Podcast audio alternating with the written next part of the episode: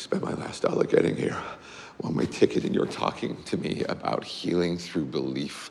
You're a man looking at the world through a keyhole, and you've spent your whole life trying to widen that keyhole, to see more, to know more. And now, on hearing that it can be widened in ways you can't imagine, you reject the possibility. No, I reject it because I do not believe in fairy tales about chakras or energy or the power of belief. There is no such thing as spirit. We are made of matter and nothing more. You're just another tiny, momentary speck within an indifferent universe. You think too little of yourself. Oh, you think you see through me, do you? Well, you don't.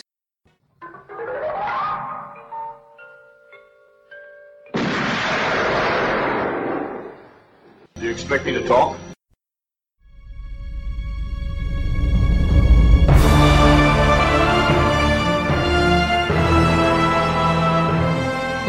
Hello and welcome to episode one hundred thirty-six of Do You Expect Us to Talk? I am your host Becca in the London Sanctum and joined by Chris in New York and Dave in Hong Kong. Actually, just joking, we're only in up north and down south. How are you guys doing? Good evening, folks. Which doesn't answer your question, but I don't. I, I struggle with all this false how's it going bullshit. We've been chatting for ten minutes. um, I think it's funny. Dilliastic. Yeah, no, I don't mind you asking. It's or should right, I say feeling magical? But I don't know how not to sound false when we do it, though. I, I am absolutely outstanding. Thank you. Oh, thank you so much. Yes. Yeah. I no, fe- I'm full of cold as well, so you have to excuse me sounding all snuffly. I tried to cough all the way through it, down your ear holes. Well, just think now's the perfect time to record your blues album. Well, this is it. With my husky voice. Although I don't sound as sexy as Charlie Brigden, so... Nobody sounds as sexy as Charlie Brigden. No, he is the ultimate sexy voice. Apart from you, Dave, of course, but... Well, there is that. Well. Apart from me, I kind of... Apart from you. I took myself as a bit of a given, to be honest. You, you're being generous, really, weren't you? So it goes Dave, then Charlie, and then... Sorry, Chris, you're... Yeah, but we we want Charlie to, uh, you, you know, we want Charlie to appear soon, so we've got we got to like kiss his ass a little bit just in case he's listening. He's generally a legend, and obviously he became a Twitter moment. Generally a legend. Generally a legend. I think he's often specifically a legend. Quite so specifically. Anyway. A legend right. In his own lifetime. Yes. But yes, that was our attempt to discuss the mystic side of Marvel as we... Finally, review Doctor Strange, starring a whole bunch of people with names I'm going to mangle, so excuse me. Starring Benedict Cumberbatch. That's the one, number one, as I call him. Chiwetel Ejiofor, Rachel McAdams, Tilda Swinton, Mads Mikkelsen, Michael Stuhlbarg, and Mira Sayal, who I totally forgot was in this film. The score by the amazing Michael J. Cuno, written by John Wick, Scott Derrickson, and Sierra Picargo, directed by Scott Derrickson, and released twenty sixteen. We're getting closer and closer to Endgame. We are getting closer, although they, they, they sort of upped it to three films a year the following year. Mm. So so just as we get close, they start throwing more roadblocks in the way. Yeah, they start kind of getting further and further so, away. So, yeah, Infinity War, or not Infinity War, my apologies, Endgame will be, we think, one hundred and, episode one hundred forty-four. And obviously we're on one thirty-six, so we've still got eight to go, folks. Trying to cram all in? Uh, yeah, well, we should be recording in, uh, Endgame... not that long after its release. We should be able to do it straight off cinema, so we will finish Marvel in one hit. We will. Uh, until Spider Man. Um... Yeah, but finish is the Infinity Saga, as they're now going to call it. We will revisit Marvel once in a while and, you know, do a couple of years worth or whatever. Six, you know, it's like, it's like as we do with Bond, because it's an ongoing series, isn't it? So hopefully. The difference with Bond is that will always be weekend of release, but then that's quite easy to arrange when they only do one film every ice age. Yeah, um, every millennium. But, but obviously with Marvel, I don't think I've, I don't know that we're intending to sort of keep up. We'll revisit no. now and again. We will. This is a good place we'll to leave it. We'll top up with like two or three or whatever we feel like at the yeah, time. Yeah, we'll we? do one a year and then it will be three, or we'll do one every two years and it will be a little run of half a dozen or something. Yeah. But th- this was our Marvel series. This is what we wanted to do.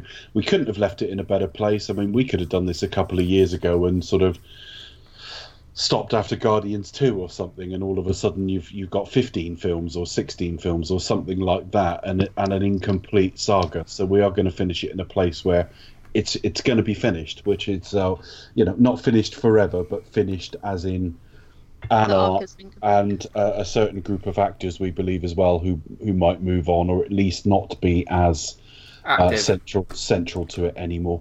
Yeah, absolutely. Also, we've got uh, Tarantino to pick up on as well. I would like to do that weekend of release, if, if at all possible. Um, I'll try and grab, nab the website review if I can, although there's no guarantee because that one will be popular. So I suspect that'll be a question of sort of see it and record it. So yeah, there'll be a Tarantino show in the summer.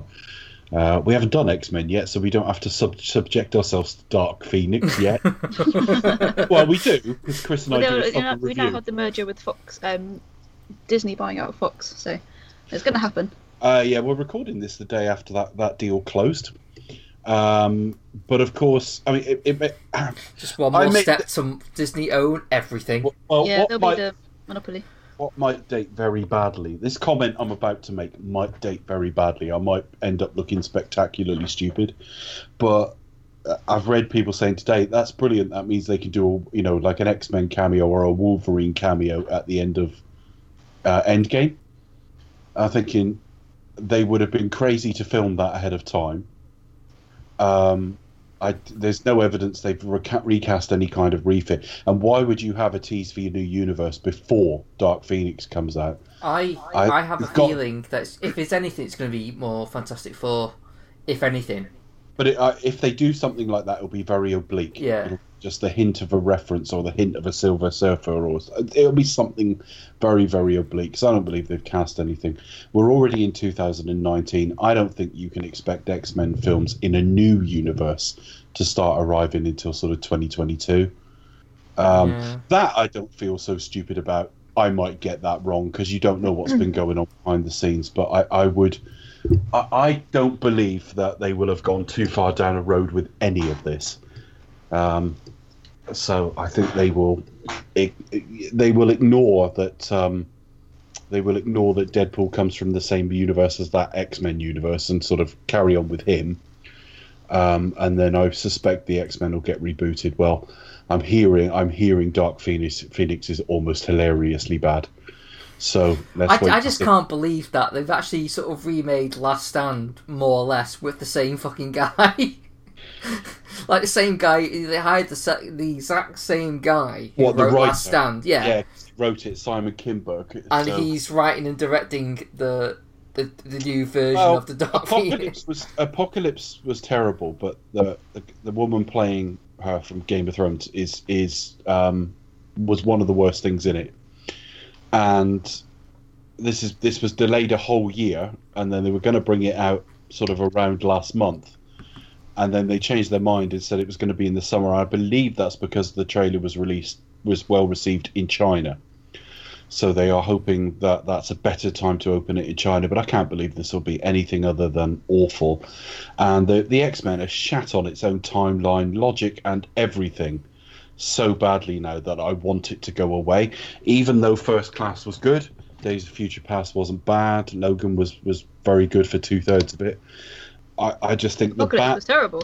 When they get it bad, that it's so bad. Apocalypse was so bad. I will go and see it. We'll do it for the summer review. I may try and grab it for a website review or something like that. But not only do I anticipate it being very, very poor, but the last film, the last film with X-Men in its title, was so poor that I don't want this universe anymore. Rest no, it, it's, rest it's it for a couple of years, and let's see Marvel's take on it. Plus, they've they've barely aged. They've aged the they've they've moved the they've moved them on like thirty plus years without aging them, because this is going to be set in about ninety-seven, I believe. Yeah, yeah. A First Class was set during the Cuban Missile Crisis, so about nineteen sixty-one. Mm-hmm. Oh yeah, of course it was. Yes. They've not aged in about thirty-five, thirty-six years. No, they'll have to go back and de-age again at this rate. Just fucking start again. You've made a mess of it. Dear, oh dear, rehash. Yeah, so um, we we will do that one day, but that's not immediate. Uh, another thing, we, we will need to talk about Running Order at some point, because the Terminator series isn't that far away, and actually there's a Terminator film at the end of the year. Oh, I forgot about that. So I don't, the... I don't think even, I even saw Genesis. It's really terrible. It's misspelt name and. Uh, I don't else. care about that because it's a brand name. It's a of brand course. name within the film's universe, so that's yeah. just like that's that's not a problem at all. No, fair enough. The, the film is spectacularly stupid. I think Genesis was like a computer operating system or something like that. It's still dumb to have as your title, though, in fairness. Oh, I quite agree, but it's not the spell. In, in context, it's fine, but yeah. You got to sell it like that. Thing is, the thing with with the Terminator series is the first one's a masterpiece, the second one's overrated but good, the third one is like watchable. It's not terrible, it's watchable enough. Has has a decent ending. You think, all right, fair enough, let's end four it there. And, four and five are dreadful. So, on balance, it'll be how does this one come out? Will it be if it's passable? Then that series will be okay to cover, if only for the fact I'll rant like fuck about a couple of them. Yeah. So that'll be fun in itself. So yeah, well, we're still talking running order coming up. We do know Mission Impossible is next, though. We, what, what, also, we have Mission Impossible. Is that? Yes, Mission, Mission Impossible. Mission Impossible. Is, it follows directly John Wick. This. Yes, uh, but we won't make the release. We will. Yeah, yeah. We, I suspect by the time we get to it, that'll be a few months, maybe even a year away. Um, although that can always change, but maybe we'll focus it. I mean, definitely Mission Impossible's next. Then we were talking about having a look at RoboCop, but yeah. I was hoping to time that with RoboCop Returns, and I've heard nothing since the announcement as to when that's actually happening. So the Neil Blomkamp RoboCop Returns. Yeah, Neil Blomkamp has been given it. Oh, oh no! Right. Wow, what's wrong with Neil Blomkamp? Well, apart from his that's first. That's going to be interesting. Well, his first film was great and nothing since. Oh, I kind of like his other films, even though... I, I didn't like Elysium and I really hated Chappie. Is that because it was just an irritating side I just characters? I can't even remember. I've, I've, I, I don't want to slip into cliche. I was about to say I've done my best to um, forget it. I haven't done my best to do anything. Just I've given it a thought since I went. But I thought he started with a nigh on. He's a little bit like Duncan Jones in that regard. The film he started with was so interesting that everything he's done since has come off as vaguely disappointing. Yeah. But if they're going to set it as a direct... bit like Terminator, it's going to be a direct sequel to like the first one. Um, oh, okay. A bit like his idea for Alien was as well, where mm. it was going to be straight after like two. Kind and of, uh, Kind of similar to what they did with Halloween recently. Just... Yeah, ignore everything after the first one. With Terminator, it's the first two. Yeah. Dark Fate is going to be a sequel to Terminator two. So, ignore the rest. But, yeah. Well, we'll figure out running order, but um, it's funny because we don't often... We do chat offline quite a lot through Messenger and stuff, but we haven't talked running order very much at all. We just... We've got one. We've got it sketched out. But um, whether we'll stick with it, I don't... I really don't know. I, I don't know what our plans are. I know that... Um, Yeah, Mission Impossible, probably RoboCop. Then we were looking at maybe Fast and Furious. I'm not sure. We'll we'll, we'll work on the running order. It may change. Oh, yeah, because you've got um, Sean Hobbs, haven't you? Yeah, but again, once you get through a series, you'll probably miss its release. Mm. So, I don't know. We'll figure it out. We got, got my Lethal Weapon box set. Lethal Weapons, Lethal Weapon's in the next, like, five or six series. But again, each series takes a while. Exactly, yeah. It depends um, on... I just thought it was quite we funny. We were originally going to do it next, but we all want to do Mission Impossible. Yeah, we've and, kind of bumped and we, it. And we all got a bit hard over the idea of doing RoboCop as well, so that jumped it. It's so, slowly moving down. Yeah, and so we'll see. But yeah, I think that tells you something almost inadvertently about how I feel about this week's film. What, the um, fact that we spent about the past ten minutes talking about anything but this film? This film inherently gives me a little bit of Marvel fatigue, I think. I It won't last because Guardians two next and Spider Man and Thor Ragnarok, some really great stuff to go. Go actually, Phase three's been actually very good, I think. But I didn't really get on with this film.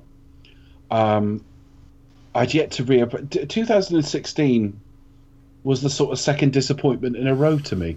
And I've reappraised, like, Civil War now. I feel differently about it. It's the last film we released, so you'll hear what we thought about it. But two thousand fourteen was was so good, and then two thousand fifteen was mediocre at best. And Civil War's structurally a bit fucked in its way. I mean, I love it, but it's it's got quite a bit wrong with it. And then this came out, and I kind of just felt like so many things about it. I'm no expert on the Doctor Strange character. Never read a comic of his. Um, so I'm going to be commenting purely from this film. in the build-up to it, I had no strong feelings. Benedict Cumberbatch felt a bit, you know, casting du jour. Um, there was a stage of like putting me in, in anything, and also he's Sherlock by this point, isn't he? Pretty much, and he'd been Sherlock for about five uh, years.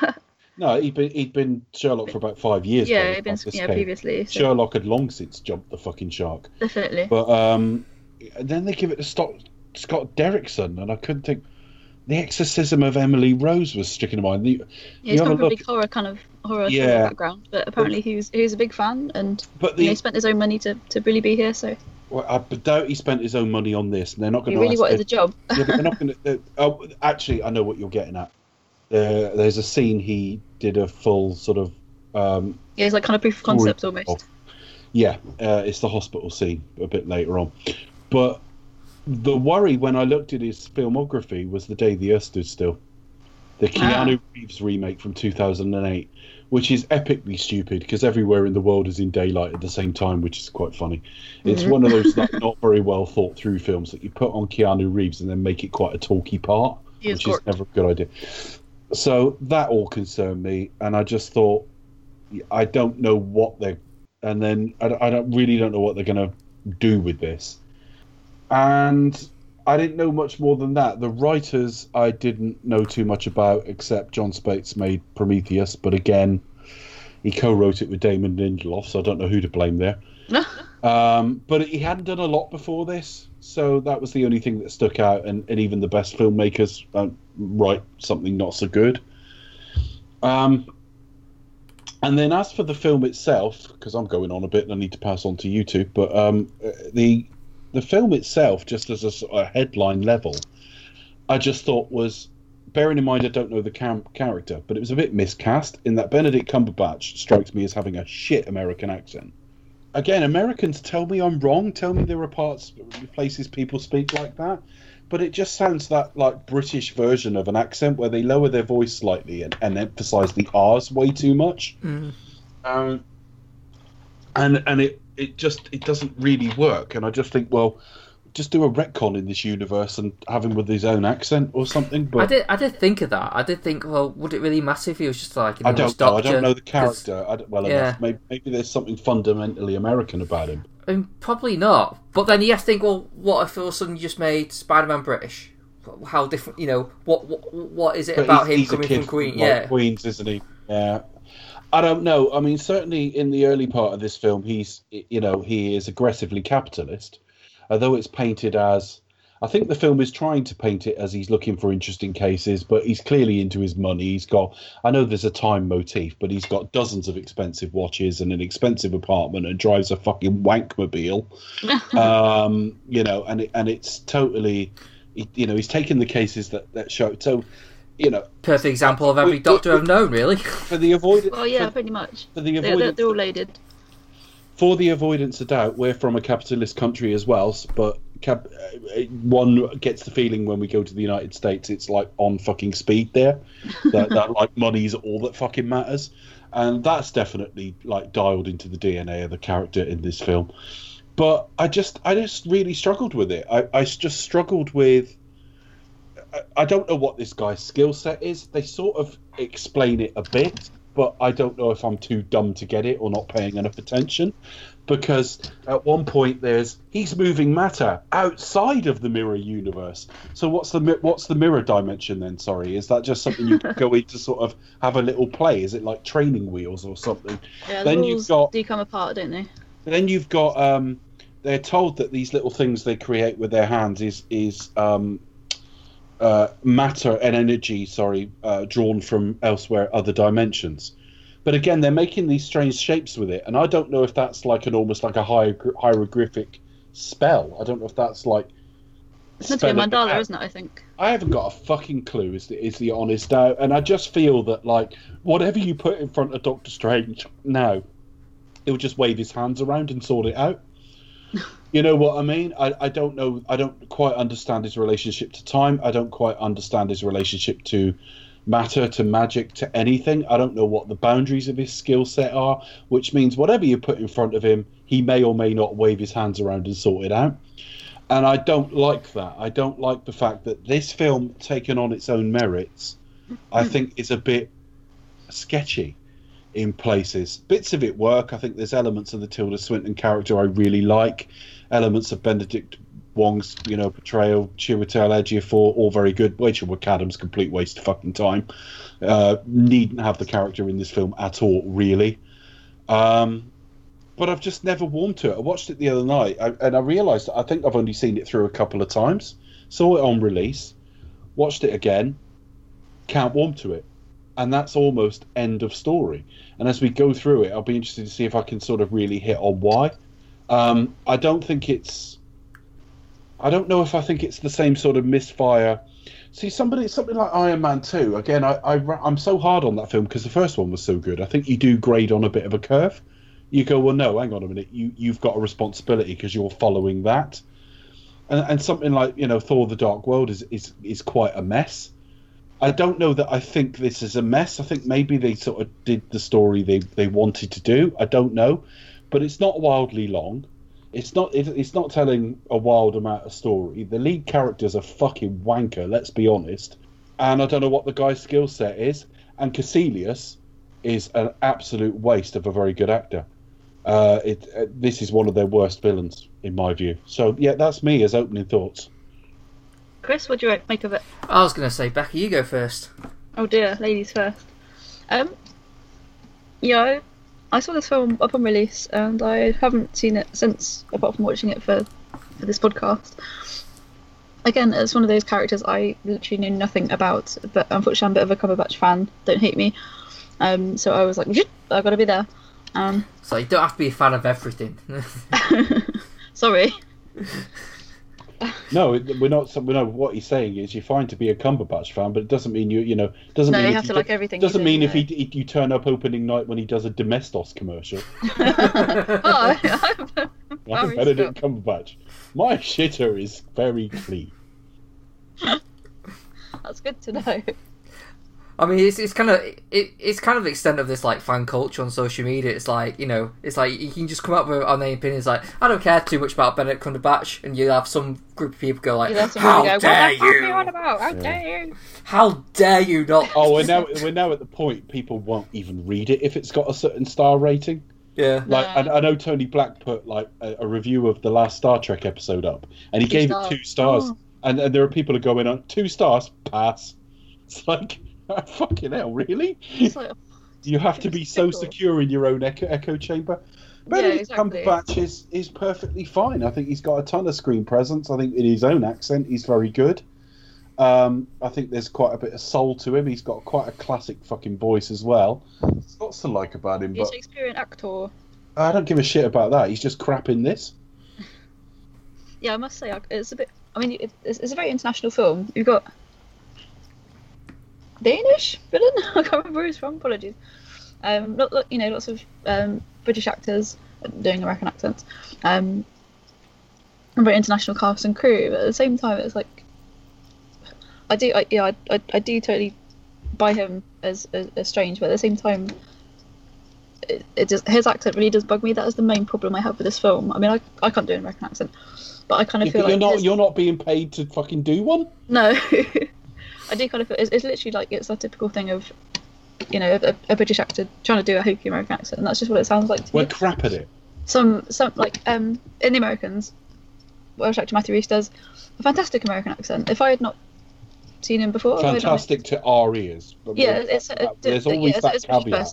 There's probably some Americans out there who think, oh no, that's rubbish. Or, most of what we... What, exactly. he's, he's living over there with I was, I was trying to pick just a, just a one that came to the top of my head, um... just as an example of a British actor who who does a good um who does it well. What some I feel really like good actors are, some really good actors sound really poor to me. Kate Winslet sounds fucking rubbish at it as well.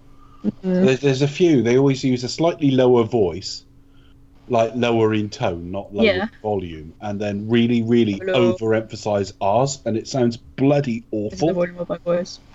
Yeah, it's not volume, it's tone. No, they just kind of do it in, in pitch. They pitch it a little bit lower, don't they? So yeah. But no, just literally just as an actor who came to, to the front of, of my mind there, just like to, to my to my ears, sounds having. But what about what about the what about the what about the plot and the character though? I mean, all right, he's, he he stuffs the accent, but does the film?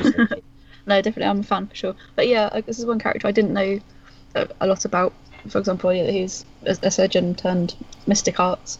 Um, I must. I was sort of. Re- I remember reading an interview with Cumberbatch around the sort of time when this was released, and saying that yeah, the kind of the mystic side of it is kind of what drew him to the character. I think he was the first, the first choice for the role because of his interest. Um, like he does a lot of meditation and keeping calm and things like that, and it's it, it you know it forms a big part of his life really, um, and that's one aspect that kind of drew me to it as well. But I yeah, kind of felt like I, I sort of left the cinema. Just, sort of. He's just waving his arms around and doing magic. And going, oh, look, I can make a pretty picture. Yeah. Um, but yeah, no, it just kind of... I, I, it's one of those instances where I left the cinema and I was like, did I enjoy that? I don't know, but I, I kind of felt like I, I should have read the comics. There was a lot there that I kind of feel like you, you shouldn't have to kind of go in and... You should be able to see a film blind and you shouldn't have to feel like you're, you're missing out on on this on a big chunk of information. I want to know why why is he doing that? Why are they going there? What's this about? What's you know, what I need to know more about the, the lore behind this film. Um, and I, I totally get your point, Dave, about um about the villain as well. Mads Mikkelsen, he's he's fantastic. Anything that he does, I haven't seen him put a, you know foot wrong. He is, I think, a bit um stereotyped now with him, but at the same time, you know, he he's totally he put a good performance when you saw him on screen, but at the same time, he's they could have really done more with him. Um, I was sort of reading into with Scott Derrickson saying that Kaecilius is the sort of villain who has, you know, he's, he's very kind of um, quite shrewd and he's got kind of airtight logic. And I was like, well, I kind of, I get that. But at the same time, I don't feel kind of, you know, if, if he's meant to be kind of like this snake-like um, sort of slithery kind of villain as, as as represented by his name, they could have done a little bit better. Um, I still, what really... I'm just going to come out and say it. What I enjoyed most about this film were the visuals and the choreography. Um, just the for me, it was kind of like Doctor Strange. The kung fu element of it, you mean? Yeah, really cool, definitely. Especially, well, especially, um, I've got a fun fact about the martial arts side coming up at, at the end of the show, so stick around um, and don't do any jumps and jumping. But um, no, I just yeah, the, the fight choreography I think was I, I really enjoyed. Um, But also, yeah, in terms of the visuals and the effects and the whole wibbly-wobbly, timey-wimey, which I think was pretty cool. Um, and the and the way they constructed the mirror dimension as well, I thought that was that was really clever. And I sort of think that without films like The Matrix um, and Inception, I don't think you'd be able to make this film without those kind of innovations and that kind of method of, of storytelling. I think this film would have perhaps been a bit further down the line, and had it had it not been for these two films and you know the time. Um, time travel, like sci-fi, for example, I don't think we'd, they'd be able to, to have it all. A large amount of L S D in the sixties, they probably wouldn't have been able to produce it.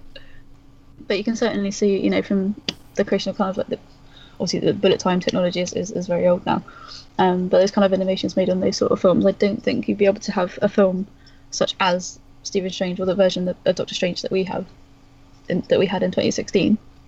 But I, that's just my opinion. And that's just That's just like your opinion, man. Yeah, Sorry, just that's just my opinion. So, but no, I, yeah, it's one of those films where kind of I, I sort of enjoyed, but I didn't know, quite know why I enjoyed it, and I felt I should have I should have known more, and I kind of feel like I going through the film, I perhaps kind of thought, oh, I should have read more, or well, I mean, you know, I, I kind of like um, I wasn't a good you know, film shouldn't leave should explain like enough to you, you know. Yeah. I mean, I, I probably missed, I probably missed lots, but I mean, I, you know, I still got a lot out of it. I can follow along, see what's going on, but I kind of felt like, oh, I need to research this more, I need to find out more about that. Um, just about, you know, just because I'm not very unfamiliar with the character, unfortunately. Yeah. But no, it's it's very, in, in terms of the visuals, I think it's the best we've seen. Um, it's for me, it's the most aesthetically pleasing, and Cumberbatch in the title, so I'm happy. Okay. Um, I'm. I mean, I, I, I, I do enjoy it. I, I, I, I enjoy my time, though I can understand why it's probably not everyone's favourite, or you know, I understand why some people don't like, as Dave just can't get on with it. Um, in many ways, it is bog standard Marvel, um, but it's quite inventive in other ways. Uh, yes, Cumberbatch does basically sound like House. Yeah, Hugh Laurie, that's the other one. Literally, he's come from the Hugh Laurie School of American Accent. Yeah, so I think he just sort of as like, much as I love Hugh Laurie. I'm yeah. Sorry. Yeah, well, he's, he, he's basically gone like, all right, so I need to play a, a, a I'm a Brit who needs to play a, a American doctor who's a grumpy. Brit, who, yeah, who's a Brit who plays an American doctor. Ah, ah, uh, make and you. And fun fact, House is basically like a reimagination of uh, Sherlock Holmes as a doctor. So well, it is pretty much, isn't it? So Yeah, well, it is. It's like uh, home, like house, home, homes. Yeah, pretty uh, much. Watson, Wilson. It's the same powers. Anyway, um, it's the same thing.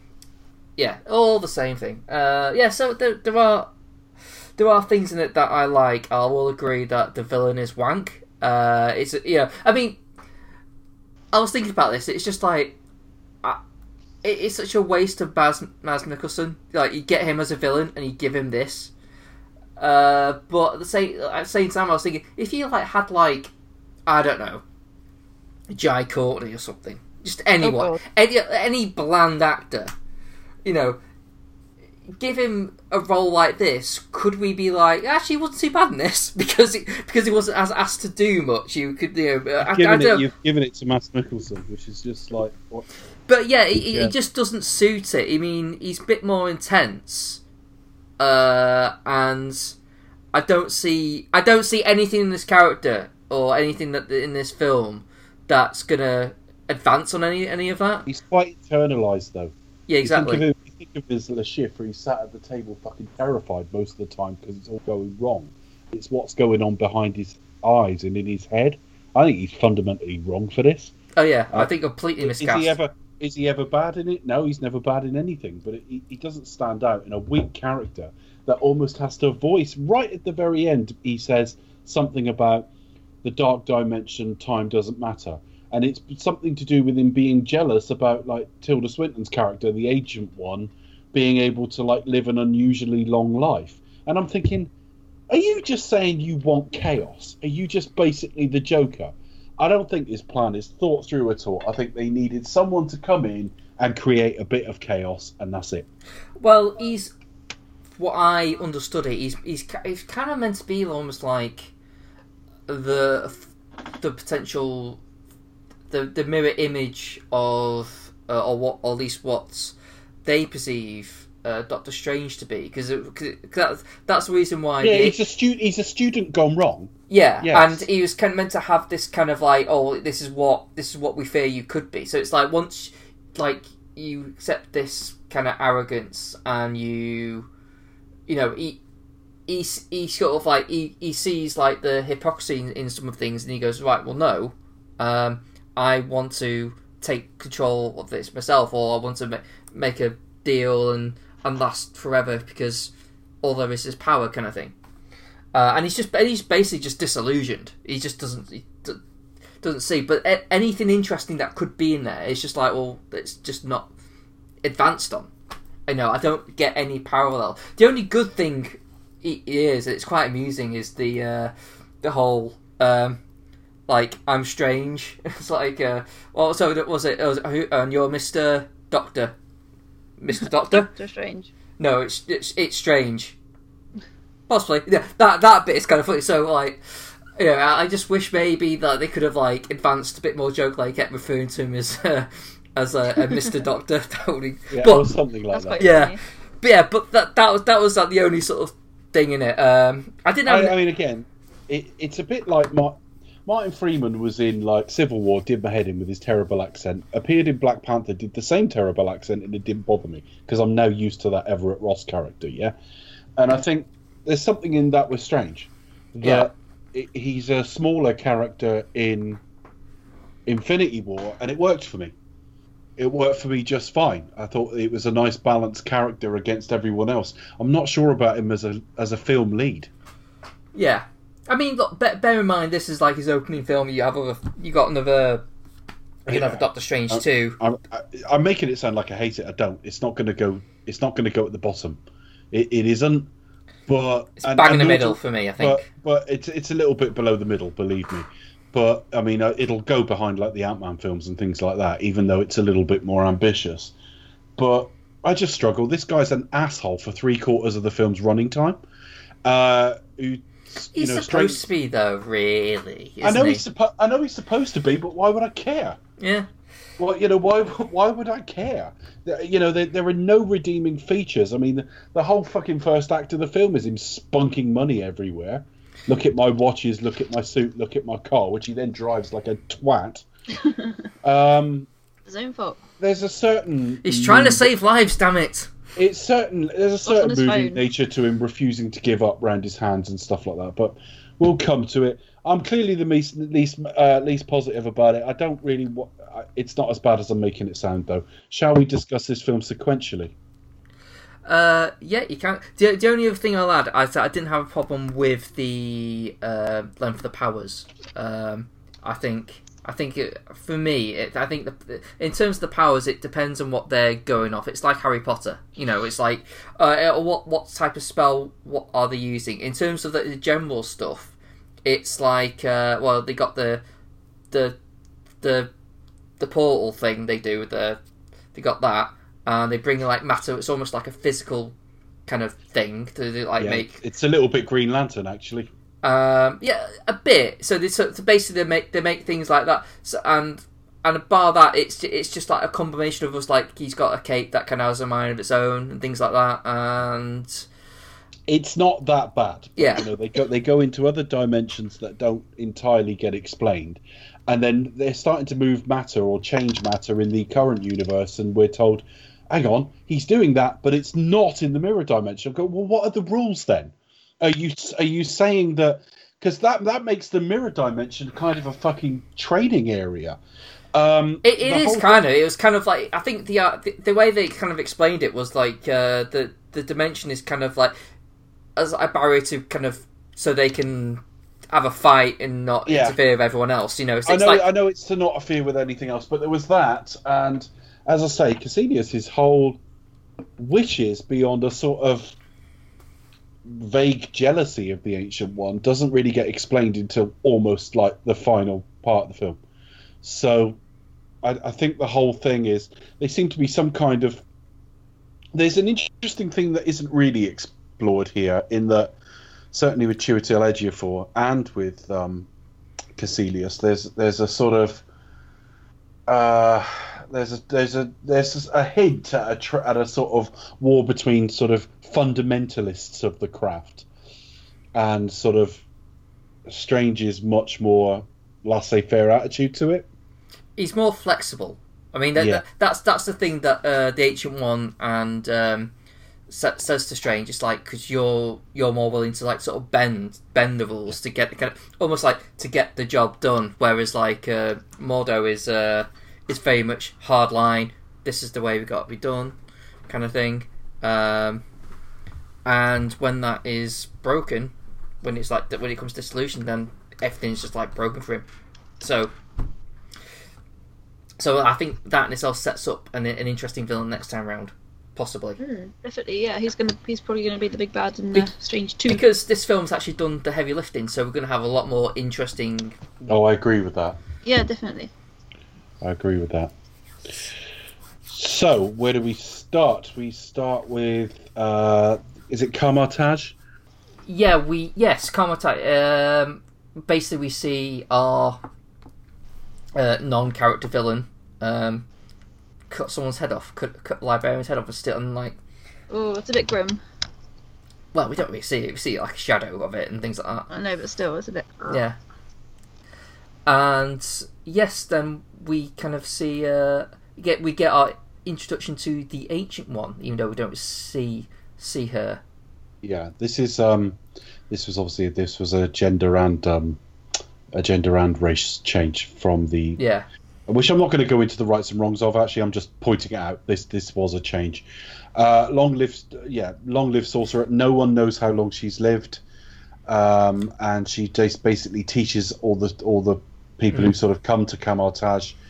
Um, and then there's this library of sort of, you know, top secret spells, because mm. that's all that's all you need, just a few pages. That's another thing. It's like, you know, they they, they could be just looking through a cookery book at times in this.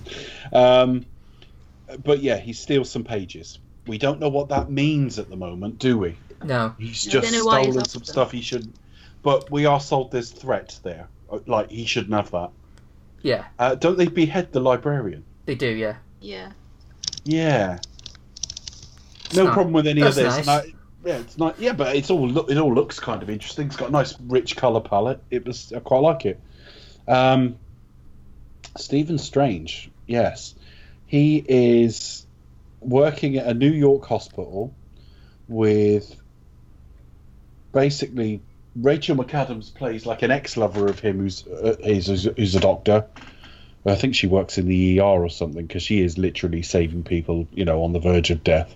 Mm. And then you've got another doctor there played by Michael Stuhlbarg, who I still always think of as um, he was in uh, Boardwalk Empire yeah. for quite a few years. Yeah. And also, and also, he could definitely do like a biopic of like Robin Williams or something. Yeah, he's got that look about him, hasn't he? He's got. A, he's, he's not a dead ringer. That, you know. he, he, he's not. A, he's not a dead ringer, but he evokes him. Um, and I think we're, the first thing we see is that doctor that uh, Stuhlbarg plays, whose mm. name escapes me. Nick, something or other.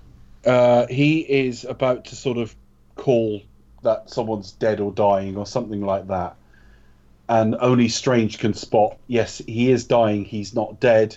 There's it's a poisoning off a bullet or something like that, and he just he's basically he's he's head of complicated surgery, isn't he? Yeah. Strange. This is just to prove he's a genius.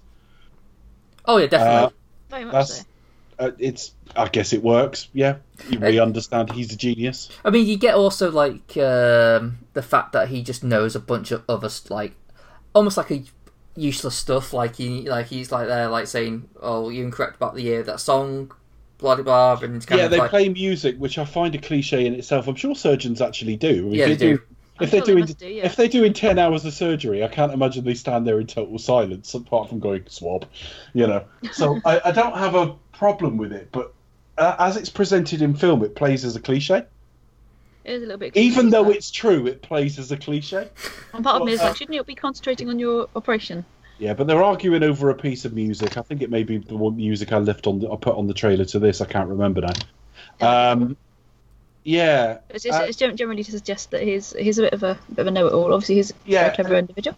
Because it was something to do with a, it was something to do with an early release or a reissue or something like that. Like the other guy would be right if he just looked on Wikipedia or something, mm. but.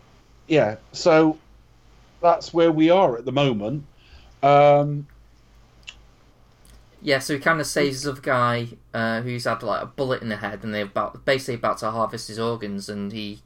That's right. Yeah. She, and, and and she and and she thinks no, I I don't think that's right, and goes to Strange, and he goes, yeah, yeah I, I agree, and explains why, and then and then goes and sort of performs the surgery. Yeah, my first thought was like, this escalated quickly. You were about like eight minutes into the film or something. Yeah. Um, but but one thing they strike me though is like when they like do the whole, well, you see like them and notify the family that they've saved his life, whatever, and they all like hug hug the doc hug the doctors. He's kind of a bit like, uh, I'm not sure what to do here. Yeah, and I, I I'm not quite sure how warm they they want to portray this character. I mean. Yeah. At times he comes off almost a bit autistic savant, you know what I mean? But anyway, um, he's clearly had relationships because obviously Rachel McAdams, Rachel McAdams is there. Yeah. And um, yeah, so that that's all. She, she's kind of wasted in this, but... No, she's a good actress, but I kind of feel like he, he didn't really need like a love interest or... It's just basically, they should just be called, you know, I mean, they, I female think... foil or something like that. And it's just like... Ugh. Yeah, it was, it was basically that, but with... Um... I think they wanted a, a love interest, but not a love interest. I don't yeah. know. It might, it might again, might be set up for future films. So yeah, I mean, it, it doesn't. After all that, it doesn't actually take that long. I mean, wasted though she is, it doesn't take that long to get to the car accident, does it? No, because he's going off to some sort of talk or something. Or oh, he invites her. Yeah. Yeah. Even that's a bit conceited. I mean, we we appreciate in real life we might need accompaniment to things. Because it's a plus one kind of thing. But at the same time, it's come and listen to me speak about how great I am and how great things, you know, I'm, you know what I mean? Yeah, I mean, he well, is trying to, I think he's still trying to bang her. but, um, trying being the word. Graceful well, behaviour. Well, yeah, I mean, he's, he's he's clearly in this kind of like, oh, well, you know, just trying to like, you know, flirt with her, even though like the, the past relationships kind of thing and, or whatever, so but she she she says no, but they, they they still have like a close like friendship, so to speak. So there's that kind of playful element, and uh, yeah, he's driving his fast fast car and like um, like a bell end. He's driving then... it like an utter fucking nutcase. Because I'm assuming this is largely C G rather than stunt driving. Do you know what I mean? Mm-hmm. And they've overdone it. They've overdone it. It's like you wouldn't drive like that unless you had a fucking death wish. No, he's obviously on, on his phone, isn't he? And I'm not really paying attention to, to what's going on in front of him. The speed he's going at is ridiculous. And darting in and out of things on twisty, like, mountain roads. Well, what amazes me as well, obviously, if he's living in New York, it just amazes me how quickly he's able to get out of his building and not hit traffic. Uh, yeah. In, in my experience of, of you know, I, I obviously, I'm not sure which, which part of the city he lives in, but just in my experience of visiting there once or twice, very minimal experience, it's always chock full. Obviously, it's very late, very late at night, so... But I was like, wow. Well, if it's some black tie after dinner event, he's probably got to be there for whatever the food is. It's It won't be that late. It's not no. going to be kicking off at like one thirty in the morning or something. No, but you know what I mean? It'll be obviously after after tea time. So um, I was After like, tea time? Would you like tea to time. Join me? It's after tea time. Yeah. I'm, I'm, I'm just struggling. I'm just, I'm just struggling thinking about someone saying tea time in an American accent. Like, it wouldn't happen. It doesn't happen. Can you get here for tea time? For tea time? Damn it, what time is tea time? Fuck that.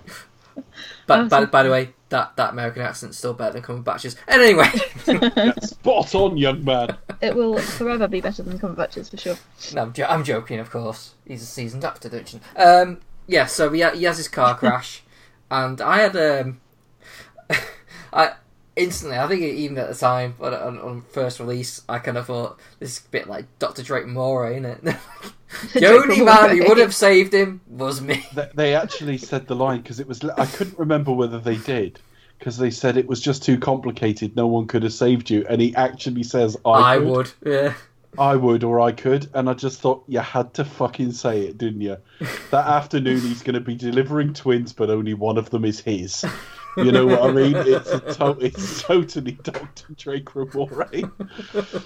So, yeah, when, when films are inadvertently funny like that, it's kind of entertaining, and I'll take any laughs in this where I can get them. Um, but, yeah, that was, like, silly. So his hands are pretty mad. It, it, it does play to his arrogance, though. It does, it does. Yeah, I could have. It's like, hang on a minute, let them explain what's happened to you first. He explains, he knows exactly, he's looking at it, but anyway... Yeah, the the accident does show you how it all happens in kind of slow motion, shows you everything closing in around his hands. Um, and then it's kind of the most depressing montage really in the world as he goes around different things, trying different solutions and none of yeah. it working. Yeah, he's um, he's going from, he does physio. Yeah, he's going for physio and um, he hears about this guy, this one guy who's managed to, he was crippled for life and managed to sort of walk, and he kind of convinces the, the guy to like, oh, give him his name, want to track him down, and it's uh, Benjamin Bratt.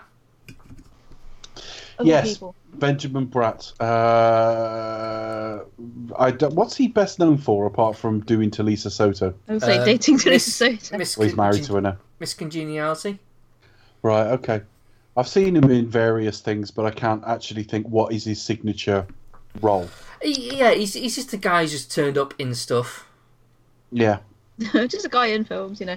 No, he's, he's a bit of a um, sort of character actor as well, isn't he? So.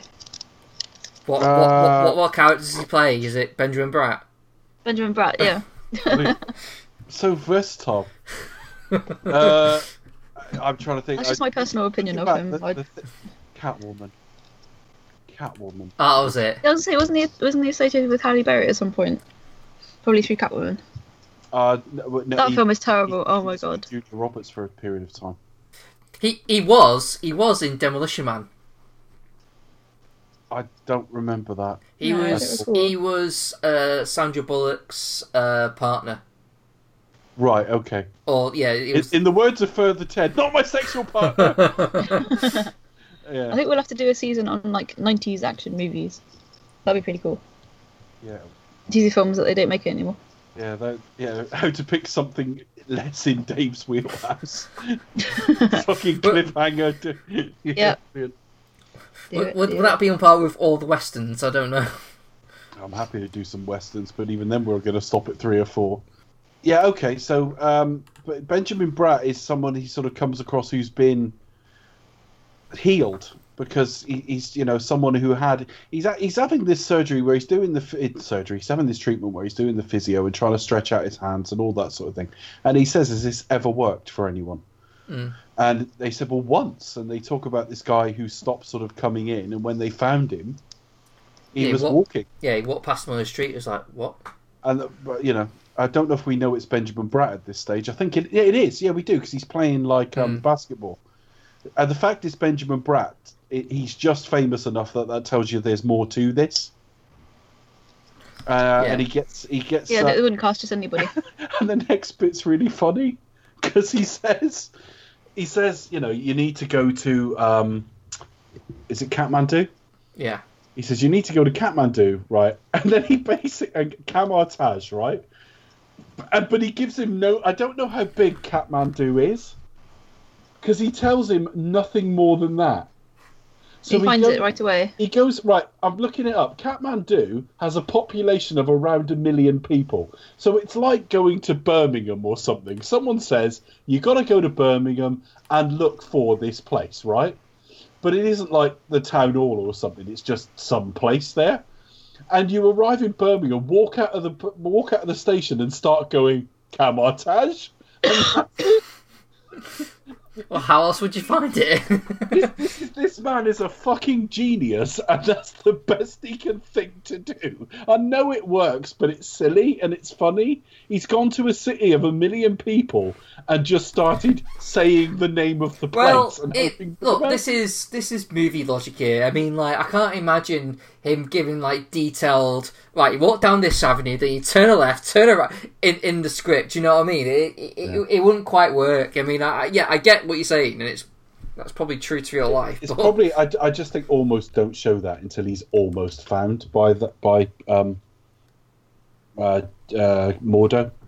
Yeah, so, you know what I mean. I just think they spent too long going, you need to go there. He goes there and just wanders around aimlessly, looking as homeless as it's possible to look as well. Doesn't even smarten himself up a bit.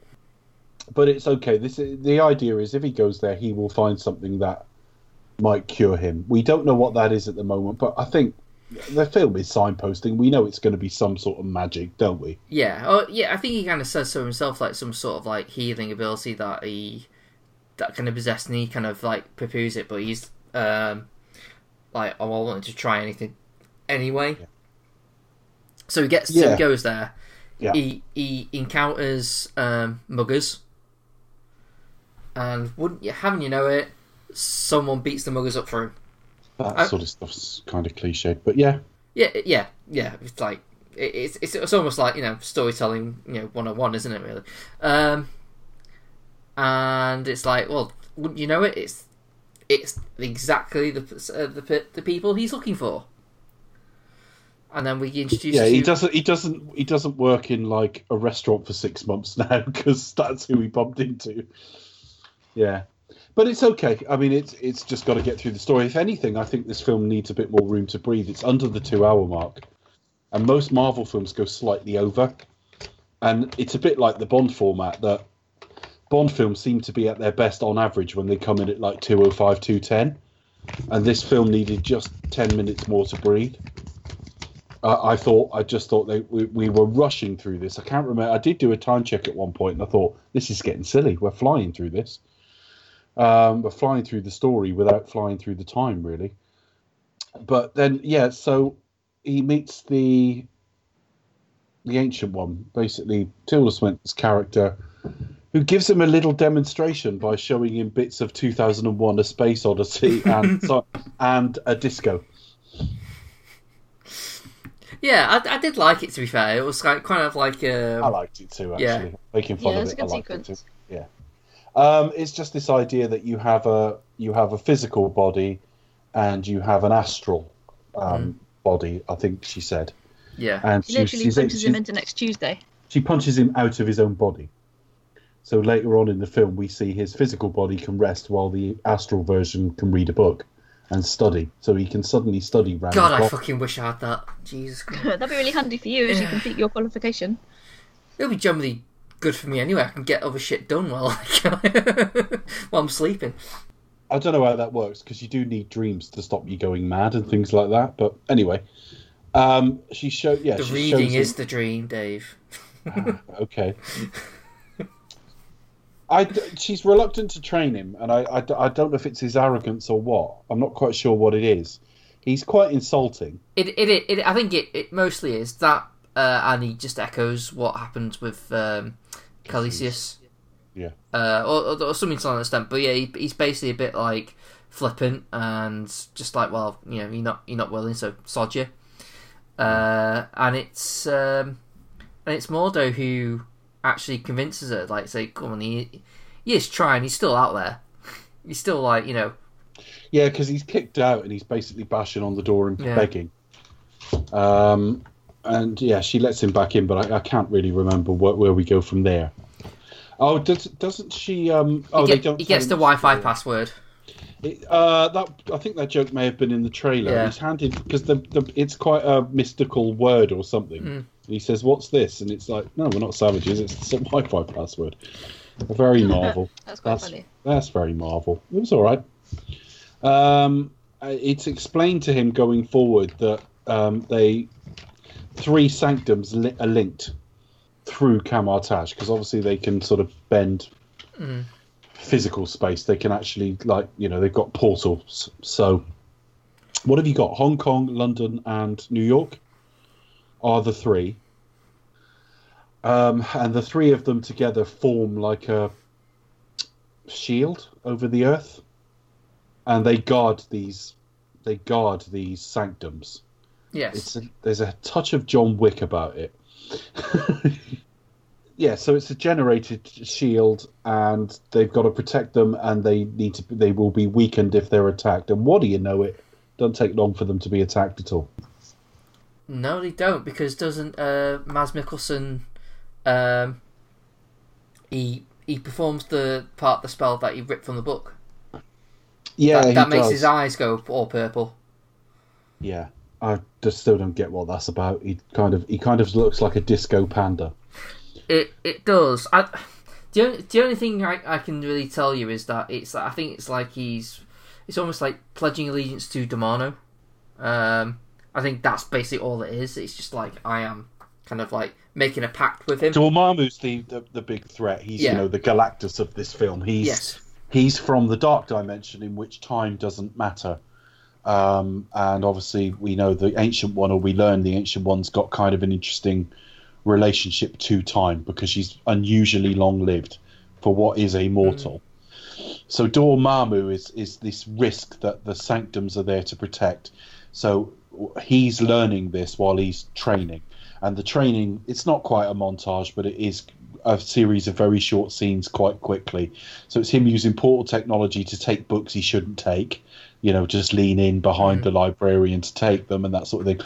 Benedict Wong playing the character of Wong. They must have been up all night like, trying to figure out that. Like Adele and...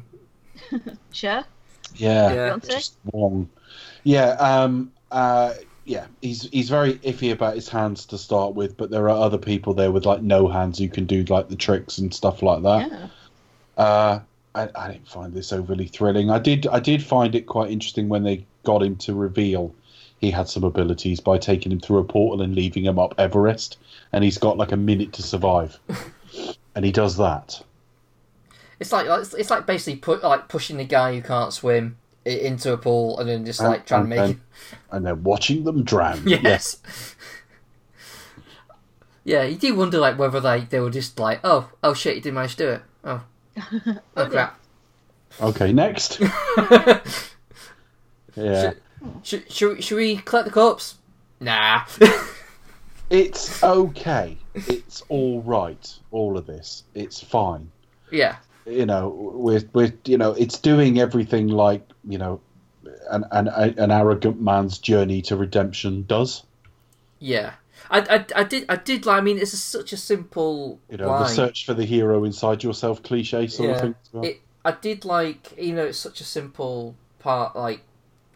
Almost cliche, but almost like matter of fact. But it's it's when he's like being told, "Well, I have to learn all, all these spells." Like, like, and and she and uh, she just says, "Well, how did how did you become a doctor?" It's like you know, well, with reading practice, and she's like, "Yeah." That that I liked. I mean, that that was that's probably my... it, it is it is a little bit. Yeah, he, he actually realised to crack the code. He ha- the skill set is just it, yes. It, there might be. A, it's actually just work. Yeah, like anything else, and that kind of jars with Thor almost. Magic is science we don't understand yet, and that that's what it is here. It it can be studied like any of the sciences he studied mm. in becoming a doctor. Yeah. So there's an internal consistency in Marvel there. Yeah. But but it would do, like, same as anything, is if you're going to, like, be, like fine-tune anything. I mean, like, if you were to believe in things like that, like the power of the of the mind and things like that, well, it would involve, you know, study and yeah, practice. Absolutely. Um, yeah. But, uh...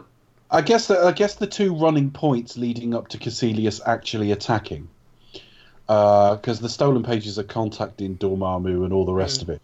Um... But he, he, he destroys one of the sanctums, or at least attacks one of the san- sanctums.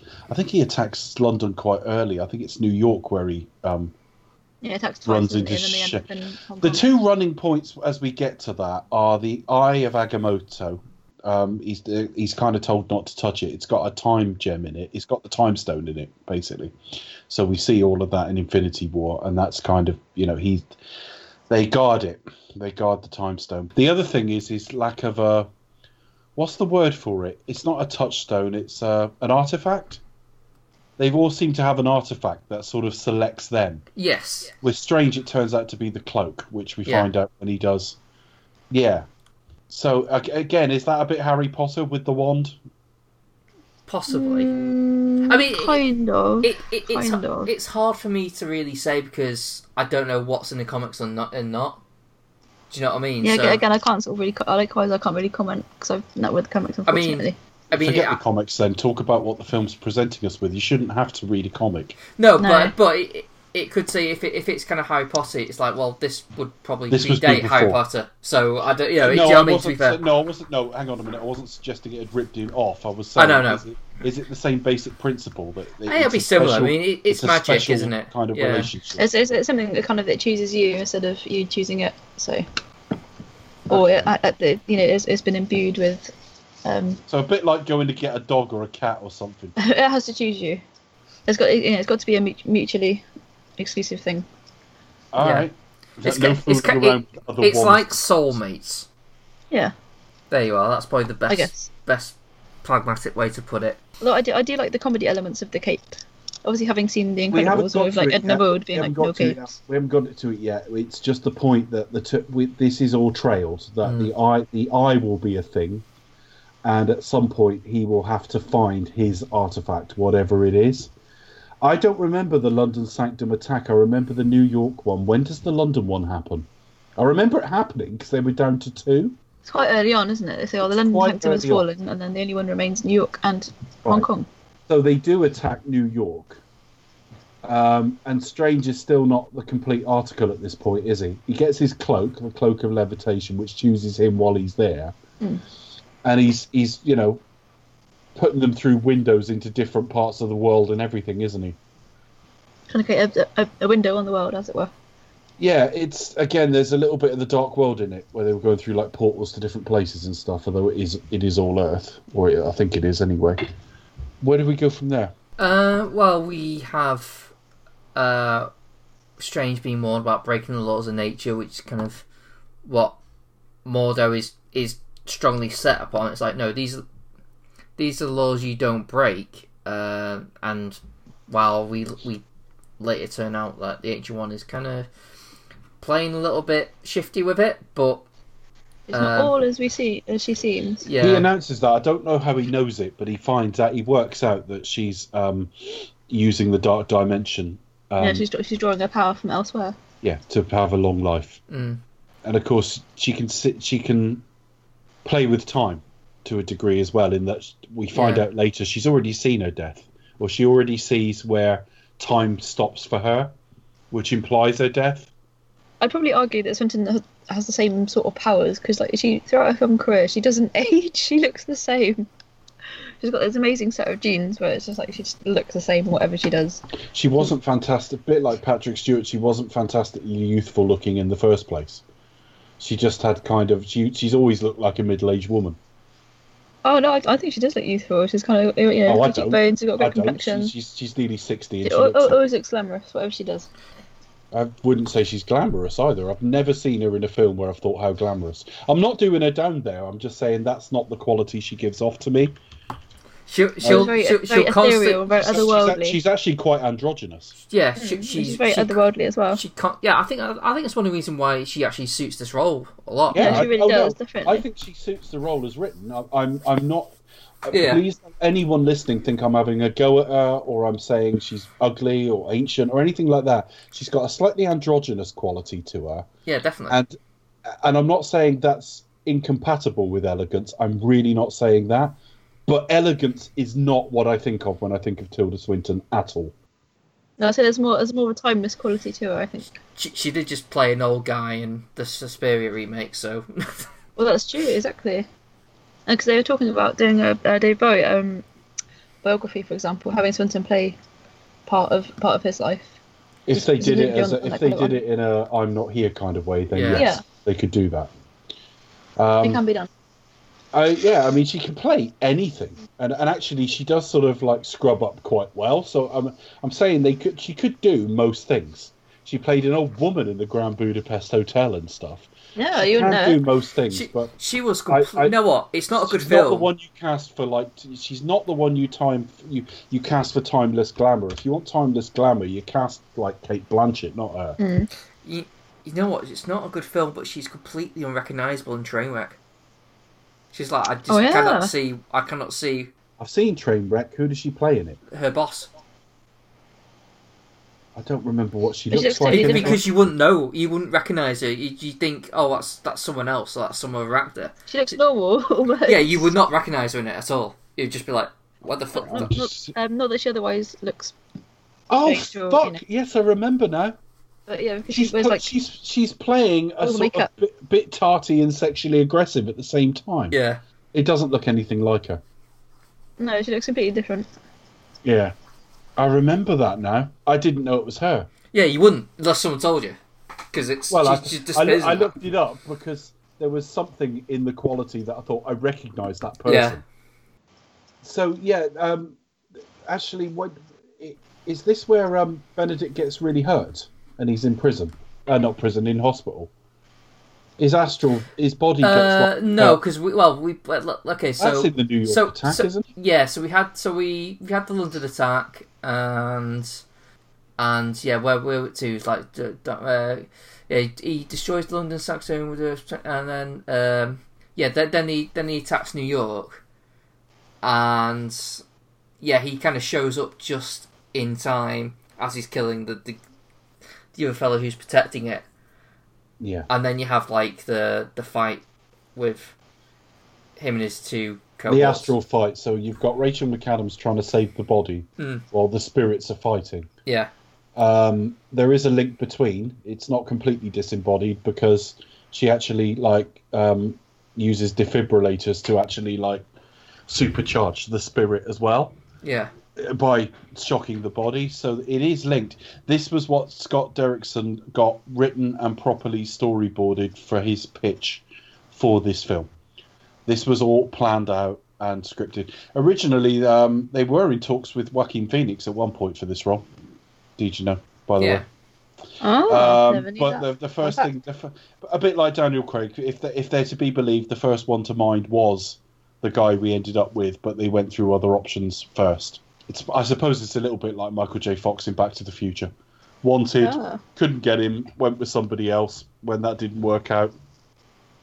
Although it's not like Eric Stoltz because Joaquin Phoenix didn't take the role. They mm. didn't get that far. Um, but yeah, it could it could have been. There were a couple of other people in the frame for this, and I can't remember who else. There were a couple of others named. Mm. Um, I'm just going to see if I can find out casting in a minute. I'll keep, I'll look for that. But what it, that was um, that's probably one of the big set pieces of the film, isn't it? The astral projection. Yeah, part. I mean there isn't actually a lot of action in in there really. It's, it wouldn't it, suit. No, it, it wouldn't. So this is kind of like your first real proper fight sequence, so to speak. Yeah. But it's just, but it, it, it's it's a cool idea of him like you know it's like a you know two ghosts fighting each other. Um, yeah, that was the other thing. It was yeah, Tom Hardy and Jared Leto. That's just Tom Hardy. I cannot see in this role. Leto maybe, because Leto can do most things. I don't particularly Not like Joker. The vibe.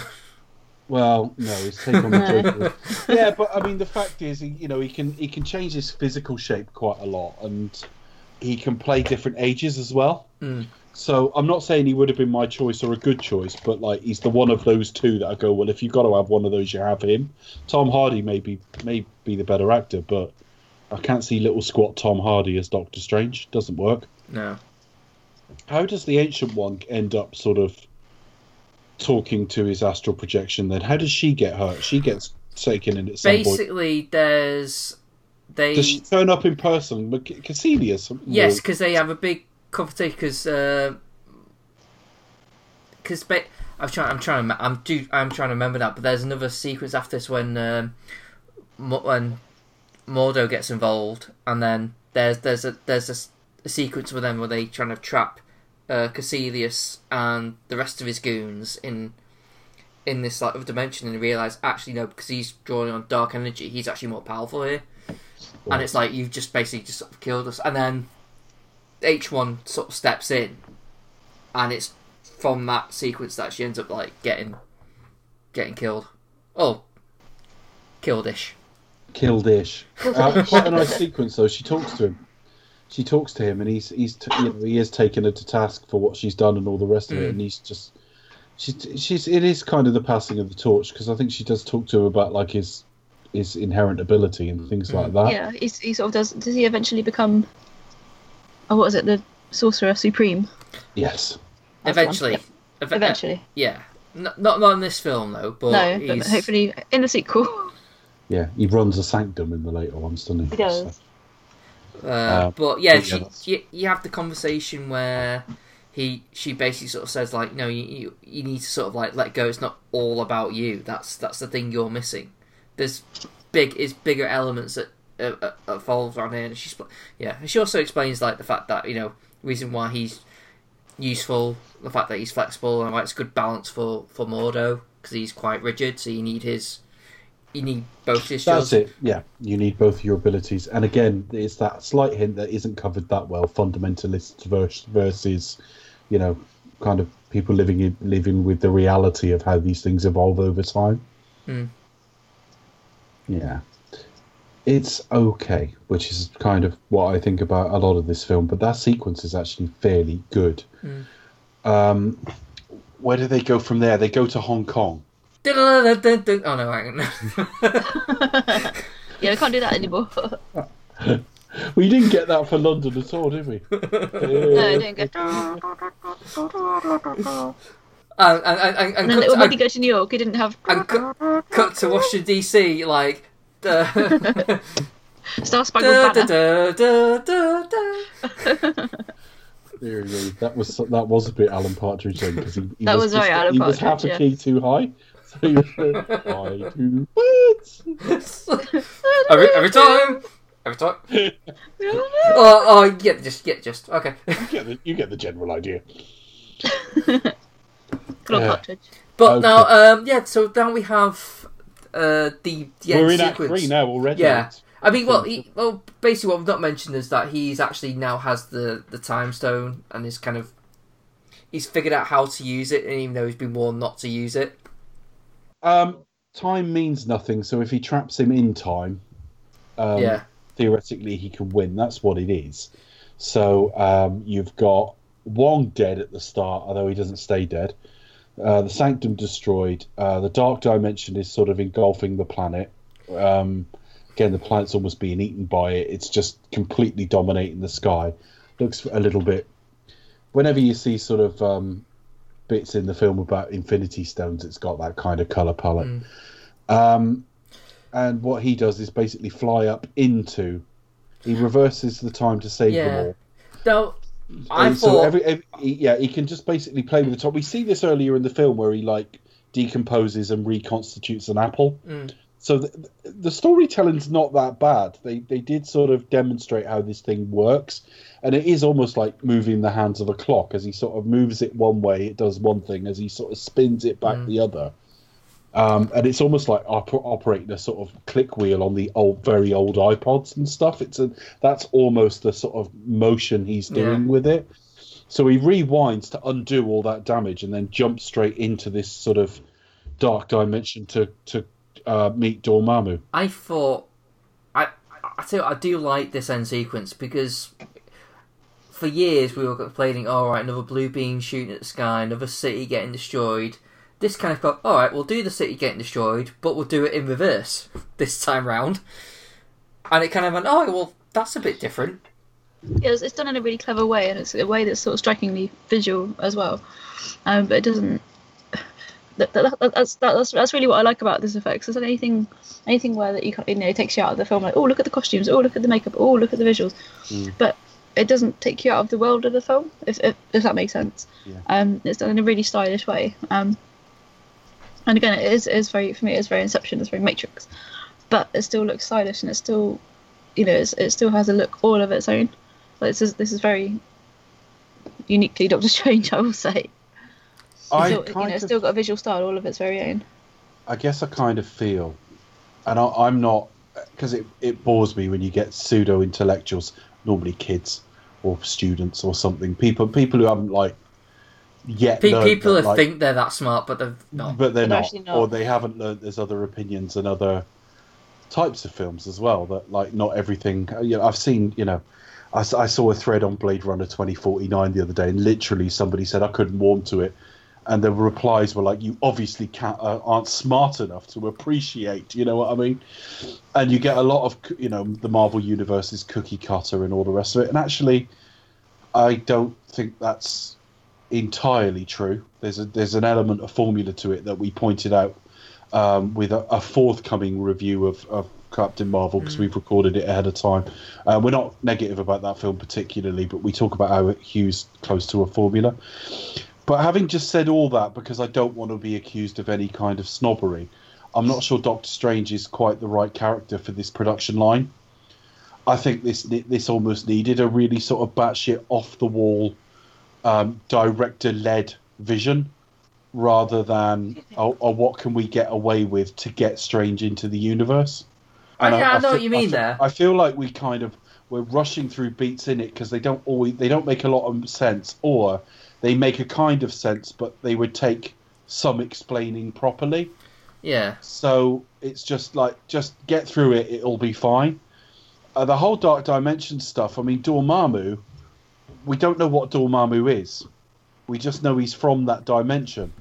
So what is this massive being? It's got a face that, and it's speaking with kind of the voice of Benedict mixed with a different voice. So I don't know if he's trying to mimic humanity. Uh, and I don't, I don't really know what he wants either, because he keeps basically killing him, doesn't he, over and over again? Yeah. But he's he's set a time loop. Every time he dies, time restarts. Which, which again, I think that's a, that's a really cool thing. It's not like uh, let's have another mundane fight sequence with two C G I characters. It it is a, it is an idea of like him basically defeating him by exhausting him and basically it's saying, the, look, it's, you're... it's the answer to arrogance as well, because presumably some of those deaths will at least hurt. Yeah. Um, and he, he seems to remember each time. They do remember each loop. It's a bit like mm. Groundhog Day in that way, because eventually yeah. he tires of it. He's like, what are we doing? It doesn't reset entirely. Resets for the rest of the world, but not the two of them. So he's now moved so far past his own self-regard that he's willing to take uh, immense pain to do what's right. Yeah, that's what the film's trying to tell us. A little bit ham-fisted and obvious, but it's it's with, with a slight irony that the fact that he uses his own actual arrogance to, to save humanity yeah. by basically going like, well, I'm more arrogant than you are, so yeah yeah um, I remember being kind of a bit bored with it on first that bit on first viewing, because it's inventive as a piece of storytelling. It's not that inventive as a visual, to keep having leap mm. in, speak, and then devolve into almost a montage of repeated deaths before he goes, oh, I give up. Yeah. Um, and they basically negotiate that, take Kaecilius and his zealots. They appear to be turned to ash, kind of.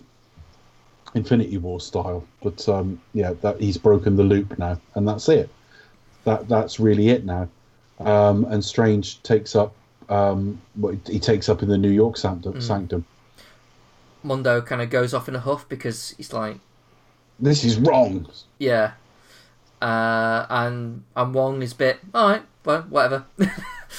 And yeah, uh, do we we don't go back to uh, Rachel McAdams, do we? That, that that's that's another thing, don't we? Don't we? Sort of... She's wasted and she's forgotten about a bit. Yeah. And... I don't know. It's almost like she's just there for someone to him to grandstand early in the film, and mm. there's nothing that there's nothing that makes a man look more arrogant than having him grandstand in front of a woman. It's almost like that. If you, if it had just been if the hospital had just been a fucking sausage party, it wouldn't have. Um, it doesn't have the same effect. Men being ar- arrogant around each other doesn't look as kind of fucking nauseating as watching a man do it round a woman. Could because it's does it remind you of cringy flirting? Yes, uh, that's exactly it. That's exactly what men do. Yeah. They flirt really, really, really badly, uh, trying to playing impress up, the ladies, playing, playing up a self-confidence they don't actually have. Yeah, because that's part of the game. Yeah. All right. So mid-credits, uh, Thor is at the sanctum, have, drinking a refillable beer. Yeah. And he offers to help him find Odin. In other words... Uh, yeah, there's talk of, like, Loki. To get, Lo- to get Loki off her, that's what it is. Yeah. It's like yeah. He's a threat. He's become he's become a little bit like Thor is to Midgard, you know what I mean? A protector. Mm. Um, and then the end credit scenes, Mordo finds Benjamin Bratt and takes the power away, leaving him um, yeah. paralysed. Basically, there's too many sorcerers. Um... Which which leaves open uh, a quite an interesting villain next time round. Definitely, definitely, and you know we know a sequel's coming. We don't have the date for it, but there's talk of shooting starting later in the year. Um, obviously, this will all date very badly because at some point somebody will download this, and obviously the film will be made and out, but it isn't, it, it isn't at the time of recording. And I think. If I, because I, I said most at the start, so I'll definitely say least at the end in terms of final thoughts. As you talk through it, you st- you do go, that's an impressive idea. Yeah. You know, it, you know, loop in time, taking death, literally taking death over and over again to exhaust. You, you're, you know, that's when you're that arrogant early in the film. It almost has to be that level of redemption as well. But there's wasted characters in this. They could have done more with Mordo, but again, they're probably setting it up for next time. Rachel McAdams wasted. I can't remember the character's name without looking. That tells you quite a lot. Michael Stuhlbarg's quite a, a talented and well-known actor to be wasted like that as well. For two-thirds, even three-quarters of the film, he's insufferably arrogant. It, it's not Tony Stark being Iron Man one Tony Stark, being a bit of a dick, but you know that there's... Is, like okay, wh- who's worse? Uh, Doctor Strange or Iron Man two, Tony Stark? Um, on balance, probably Strange, because um, it's the whole film, whereas Tony, it's two or three scenes, really. It's I haven't really thought about it, is the honest answer, so I may disagree with this answer almost immediately. But my first thought is, he's such a dickhead in that courtroom at the start, or hearing, yeah? And, uh, and at his party. And all the rest of it, that you just go, this is so bad, but it, it's not consistent from one scene to the next, because in another scene he'll be like scared of his own death or his illness or whatever, or trying to like see some love in his dad's eyes on a video, or trying to build something that to like help the world. I don't see the point of Strange for three quarters of this film. His whole mission mission is about saving his hands anyway, so it is all about him. Uh, before his accident, he's really got no interest in interest in helping people, and I just think like there's pushing. You've you've got to get closer to the line. You know, if there's a line you step over where your behaviour is now too much, you're supposed to just step over it, not like piss past it. And I, I use the driving as an example. That driving is so far over the top that it makes it not relatable. Because nobody I would ever understand or relate to would ever drive like that. That's just like too much. It's not a bit too fast and a bit reckless and not concentrating. It's ridiculously fast and ridiculously arrogant and ridiculously rude to everybody and ridiculously full of himself and ridiculously derogatory to like uh, spiritual forms and stuff he doesn't understand. Uh, he just turns up and immediately starts insulting people. You think with that mentality, you'd never have made it as a doctor. You, you know, you've got to have some fucking humility in life or you don't make it at all. And I think that's all I want to say. I think there's a better film in here. I think he was good enough in Infinity War that I kind of like the character now. But as a first outing, this was this was no better than like all, all right. And I'll leave it there. Becca? Yes. Um, yeah, just go back to what I was saying at the, at the start of this film. Um, start of the film, at the start of the show. Um, going to this, I was quite excited, but then I came out of it thinking I enjoyed it, but I'm not sure why. Um, yeah, it's one of those films I kind of felt like I should have read the comics to know about, like the point you're making about the final villain at the end. I kind of think I was like, who is he? I want to know more about him. Why is he such a threat? Um, but again, my overarching, you know, the main thing that still that stands out to me about this film, um, is in, in terms of is, um, the visuals and, and the effects as well, and the way it plays with time and the notions of time, um, and how those can that kind of can completely be kind of you know reversed.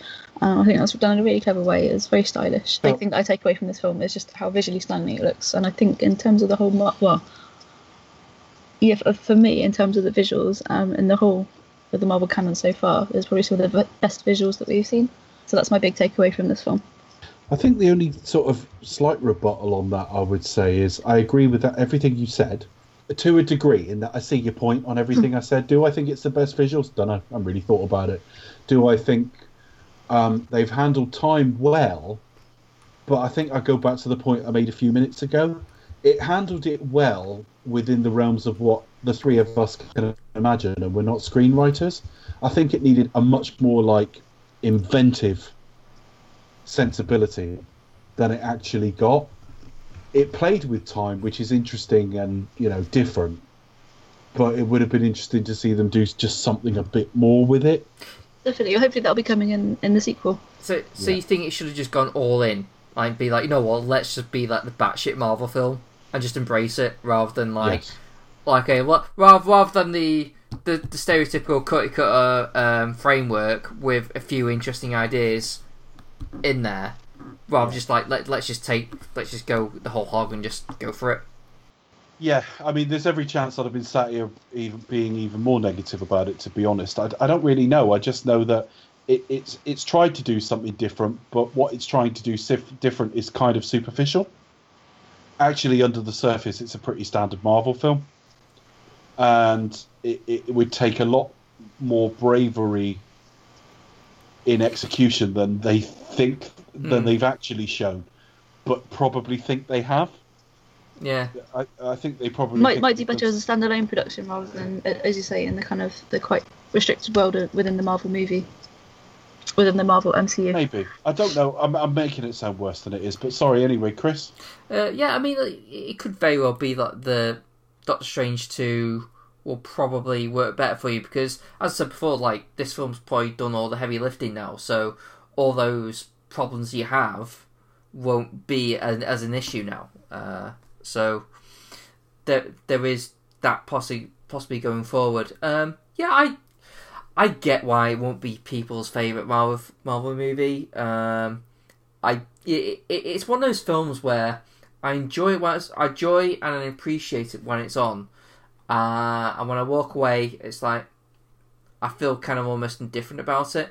But at the same time, I do sort of I do actually appreciate the. The, just the ideas and like the experimentation of doing things just a bit differently. Uh, I, there, there is a journey there. There's a there is oh, also there's a hell of a journey. He goes from um, the most arrogant human being you've ever seen to literally letting himself be killed anything up to hundreds, if not yeah. thousands, of times. Yeah, definitely. Um, for the sake of humanity, yeah. And um, but there is wastage here. Mads Mads Mikkelsen's just like. Why? Why get him to do this one? Like, just why? Um, you could have just you, you could have literally hired anyone in that film to, to do that performance. Any bog standard actor, it wouldn't have made any difference. It just feels like such a waste for it to be Mads Mikkelsen.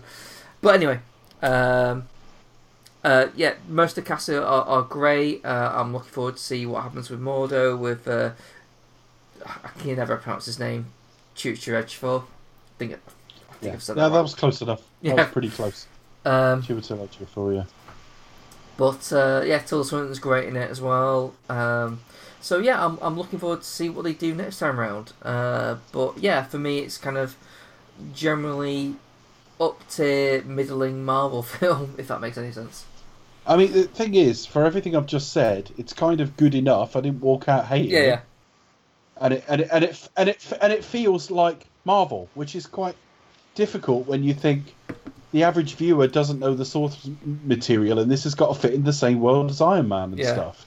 So I think they've actually done a, a very good job in one respect. Just I'm, I wasn't sure. I, I'm hoping Doctor Strange proves me wrong. I'm, I'm not sure he can lead a film. I, I he, he was, but a, I was perfectly happy with him in Infinity War. Mm. Nice to have as this sort of acerbic side presence in a scene. But there you go. Yeah, I mean, we'll get to Infinity War, but it's quite it, it's quite amazing that in fact you have Doctor Strange, Iron Man, and Spider Man and Guardians kind of working together, and it doesn't seem jarring. No, it feels overstuffed, and I will argue that when we get there. But like the constituent parts play nicely enough. Yeah. Um, I think it's a better piece of filmmaking than film. I think yeah, that, that's tower- probably I think fair. It, I think it's a towering achievement, but the end result is not as good as people were losing their shit over last year. I have a feeling Endgame will be. I've I've kind of bought into the fucking hype a little bit on that, but we'll see. Um, I, I think killing off, in, in inverted commas, some of the characters will just give everything a bit more breathing space. Cause yeah, it wouldn't be, it wouldn't be as busy. Infinity War, they just th- had to throw everything in, and I know why they had to do it, but it hurt the film. It's a bit too much, yeah. Mm, I totally... Um, it's it's it's even worse for, than Civil War for that, but um, I think I, I'm talking so harshly about Doctor Strange, and the thought occurs it might be I don't know enough about it, Chris. I don't Possibly. know enough about him. I'm not giving him his full credit. If only you've had some facts to assist you in that. They Maybe... have to be fun. It's been a yeah. long evening on the end of a film I don't enjoy that much. Well, of course, because you know what facts aren't fun. Well, I think we've got a partner on here who is not our sexual partner, who is, um, is who has an excellent track record of combining things that are factual and enjoyable. Becca. Yes. Drum roll, please. Thank you. Um, I got some like really long facts, so you have to bear with us, please.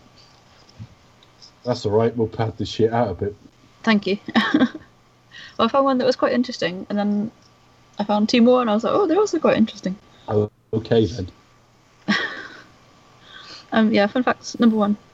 Um, this is not really fun fact, but also you will know at the end of the film, um, there's a message that reads, driving, well, to the, basically, driving while distracted is hazardous to your health.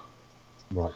I think it's quite funny. So it basically warns against dangerous driving, as we see in the film, but it's also part of a running joke in the Marvel movies about these health messages being at the end rather than at the beginning.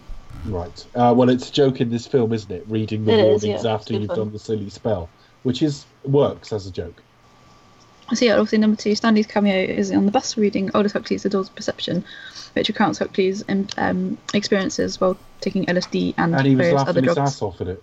Yeah, obviously, I think that's it's hilarious, but obviously, I, th- I think, you know, you, to a certain extent, you have to think, obviously, it is the kind of mid-sixties, seventies, there's a lot of that going around at the time, and, you know, Marvel have always vehemently denied, oh, there's no drugs during the creation, especially with the character got stranger, or, but you have to think, mm, really? And maybe that's why he's laughing, maybe that's why he's like, oh, that's hilarious, you know.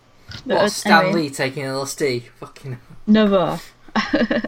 Well, no, it's just one of those things. I, I, w- I would just... like to read that book, though. I would like to read more uh, Huxley's work. Mm, definitely, definitely. Especially Bravely World. I need to. Yeah, do you know what? I can, yeah, I can for sure um, recommend that. I'm always yeah. interested in those kind of sort of strand of sci-fi, sort of alternate worlds, um, and kind of what ifs and, and those kind of things. So it, it's probably the one dystopian book that actually looks like it it's closest to what might actually happen. Oddly. Yeah, it, it is. It's pretty much kind of there, unfortunately.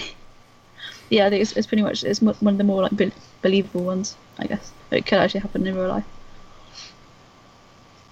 Um, Perfect number three, the Sanctum Sanctorum, is located at two seventy-seven A Bleecker Street in New York's Greenwich Village. Should you ever want to go there? I think it might be a shop now. But it's a very, very trendy part of town, um, popular with artists and... And wizards alike. And wizards alike, yeah, I was going to say another word, but I decided not to.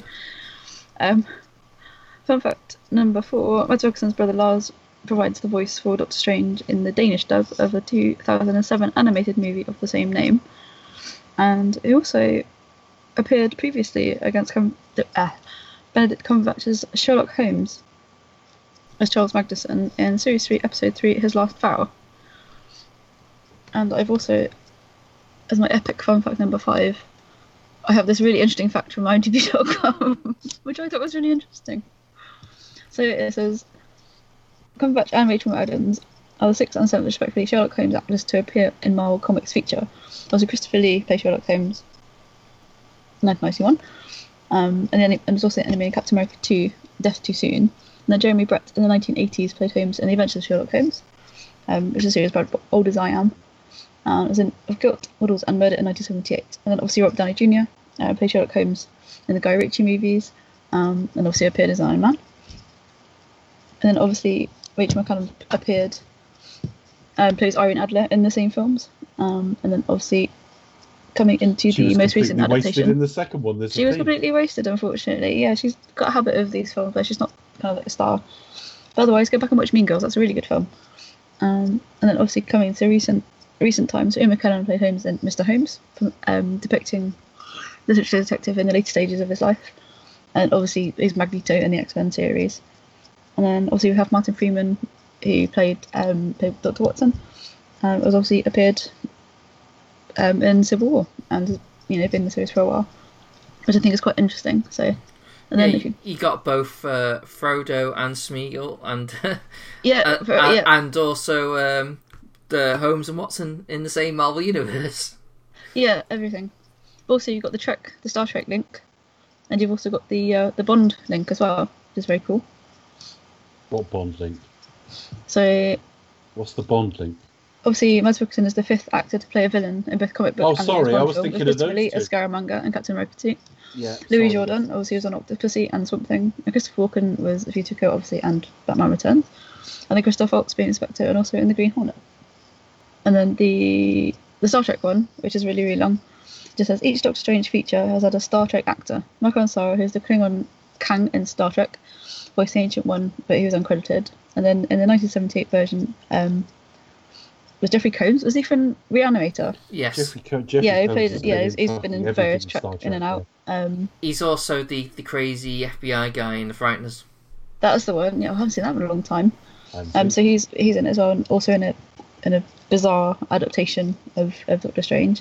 Um, George Takei plays Sulu famously. Um, was Wong in Sins of the Father Chapter One, Doctor Strange, nineteen ninety-six. Um, we had Paul Nackage appeared in Homecoming, and then was also Wong in Doctor Strange in the two thousand seven animated cartoon, uh, animated film. Um, famous voice actor Kevin Michael Richardson, who is a legend, voiced several aliens in Star Trek, uh, Into Darkness. He's also played um, portrayed Mordo in the animated film, which is in two thousand seven. Uh, and then obviously Cumberbatch, who was Singh, who actually wasn't Singh, Carnelian Singh. Um, In uh, uh, yeah, Into Darkness obviously is, appears in Doctor Strange, um, but then also you've got Giacchino plays the music for both Doctor Strange and Star Trek movies. I think that's really, I always think that's really interesting yeah. when you've got the two kind of groups kind of feeding into each other. I just think that's really cool, especially now. Obviously, Fox, uh, Disney haven't bought out Fox, so it'll literally be like one universe. It'll have like the multiverse. Oh, you got to wait for oh, you got to wait for Disney to uh, get their hands on uh, Warner Brothers, and then. That'll oh, be it. That'll be it. Well. I want to know about The Simpsons, though. Please let me... I hope oh, they've been saved. The Simpsons. It's pa- years past its best. I know. I thought it was quite funny. Freaking let it die. Yeah, they need, uh, to end it. They need to end it now. No, I mean, if people are still watching it, it doesn't offend me that they still make it. I, I never understand people like that who are like...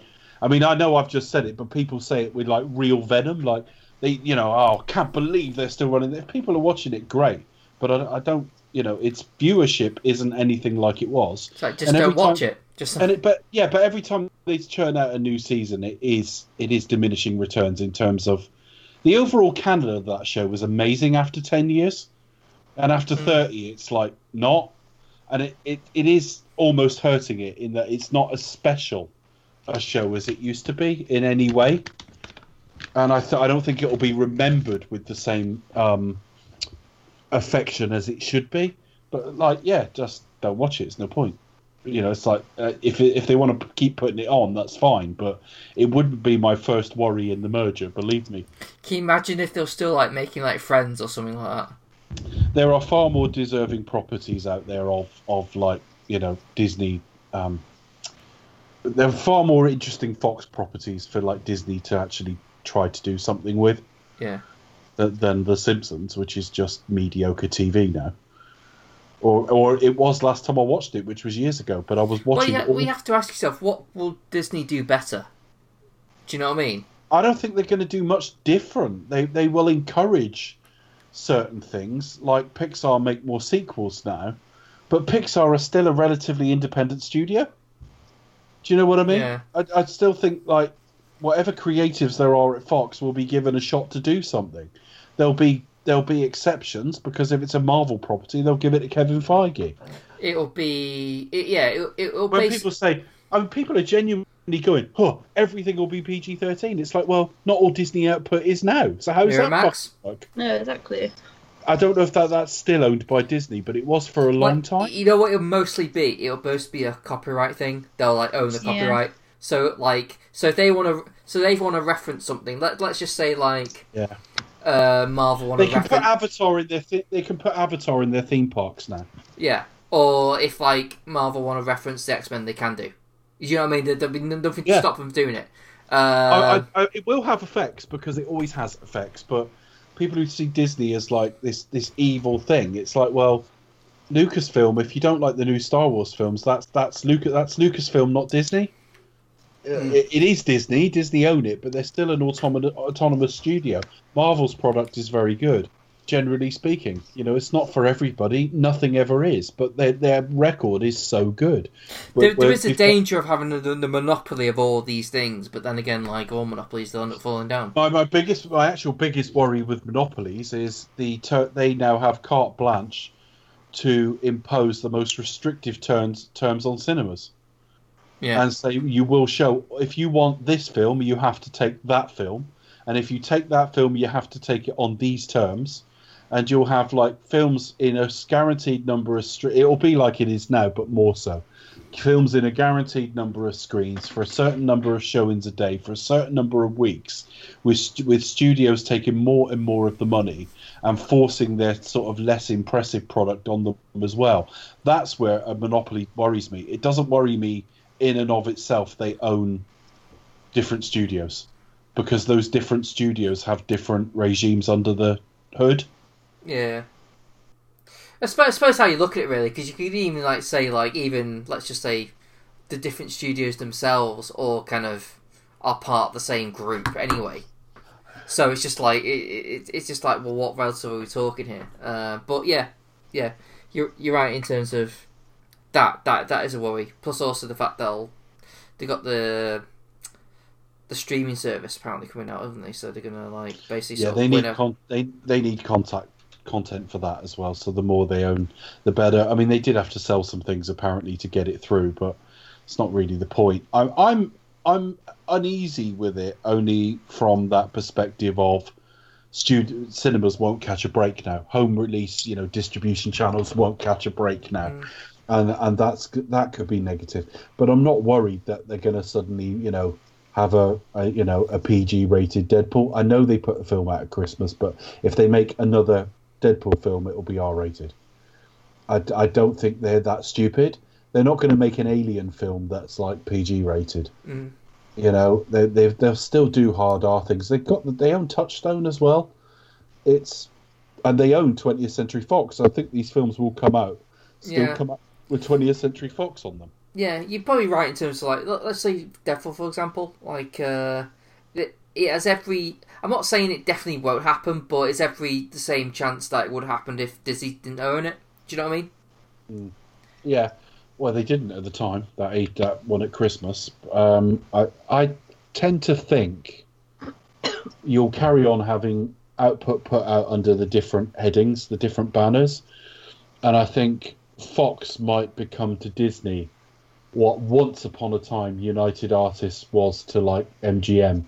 It's slightly more adult, grown-up imprint, but I don't know for certain. I don't think they know for certain.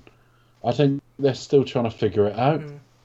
But I, I don't. Ownership doesn't worry me from a filmmaking perspective. It worries me from a film distribution perspective. Yeah, it really does. I don't know. Yeah, yeah, you put yeah, it's because that's exactly what it is, isn't it? Um... Any more for any more, folks? What for? Fun facts. Fun facts, or we haven't got much fruit, have we? There hasn't been uh, much in the your fruity corner. Was uh, there was, was an that? apple. There was an, there was an apple. apple. There was an apple. Who, oh yeah, like... an apple. And actually, the apple went everywhere from brilliant to awful. So you can give it any review you like now. Well, there you are. I think you just said it. Um, uh, what other, what other else to say? Oh yeah, um, Tony Todd did original recording of uh, Dormammu. Uh, oh, really? when, when they were trying to figure out whether... Yeah, so if it wasn't going to be Cumberbatch, it would have been Tony Todd Very doing cool. the voice. That Which... would have been a better idea, but there you go. Yeah, but I, then I, I, like I can kind of see that. Yeah. I suppose we had puppy news last week. Oh, yeah, random puppy news. Um, no, Hang I, on I just... before, before you go in, have you got some? Because before you go into it, I, I've done a jingle. Yeah, so let's hear this jingle. Come on. No, I, I need to edit that because you were so clearly aware I've done one. It's meant to be a bit of a surprise. So hang on, let's try that again. On that, I've done a. I've uh, you've got some. I've got. I've done a jingle. Oh, Dave! I, wow. Oh, for fuck's sake, Becca! I tried to sound like I didn't know what you were on about. No, I know, but now you sound. It sounds like an infomercial. There's got to be a better way. Right, let's try this again and act fucking natural. I'm not going to say anything. Right. Well, one of you, like, right. I've, I've. Right. Let's try again. Uh, so, if you got some, I've done a, I've done a jingle. I, c- I couldn't sleep last night, so I've done a jingle for Puppy News. Um, I've worked really hard on it. Do you want to hear it? Let's hear it. All right. Here it is then. How much is that doggy in the window? Puppy news. Hilarious. Oh, I can tell you worked all night. oh, oh, God. I'm really impressed, you know. You sound very serious. Right. No, I just thought it was quite funny. Um, my puppy keeps on bringing things into the garden. So last week she brought in a worm. And then last night she brought in a snail. A poor little snail. It's like literally that play, you're playing that forever game of what's in my dog's mouth, and very you know very often it'll be like a twig or a stone or a leaf. No, it's a snail. Thanks, pup. So yeah, just thought I'd let you know. That's a bitch, folks. She is quite literally. All right, a bitch. Well, more more on that successful segment with less faux surprise from Becca in future weeks. We should really call the segment "Life's a Bitch." Life's a bitch. Yeah, but I'd have to redo my jingle now. I did that about I did that about three o'clock in the morning because I couldn't fucking. Sleep. You, you wouldn't get Patty Page to sing that, would you? What? Life's a bitch. Well, I, I could just say life's a bitch over it, I guess, because it's kind of lazy anyway. Let's be honest. I put very little effort in. But yeah, all I right. News, it, news. I wonder if you get get away with that as a sitcom idea, like what, uh, one idea. one one person and their female dog. Are life's a bitch. Yeah. I think it's been done probably. In this episode, Dolly has a stash sniffed. Hygiene suit. Yeah, you could just have like yeah, it could just be like full like sort of what rude sounding things that aren't actually rude when when you actually watch it. It's like oh, well. So Life's a Bitch is actually about a female dog. All right. You can find me at the Pasty Kid nineteen seventy-six on Twitter. Uh, you can find me at Cinematronics on Twitter, and you also find uh, all the old shows at cinematronics dot co dot uk. And you can find us on Twitter at They Expect Us to Talk. You can also drop us an email, let's talk at gmail dot com. You can find us on Facebook, type in Do You Expect Us to Talk? And you can also find us on all good streaming sites, um, iTunes, Podbean, Stitcher, um, and various other places where we might be. Um, Podbean is another one that we recently discovered. We'll try to get on there if we can. Um, and you obviously you can also visit Chris's website, and you can also find us on YouTube. Okay, so deep. It, we're well into phase three now. It's all going pretty well. We're about to move into two thousand seventeen, which is the first year in which Marvel released three films. Um, first up is next week's show, which means Becca. Do You Expect to Talk? Will return with Guardians of the Galaxy Volume two.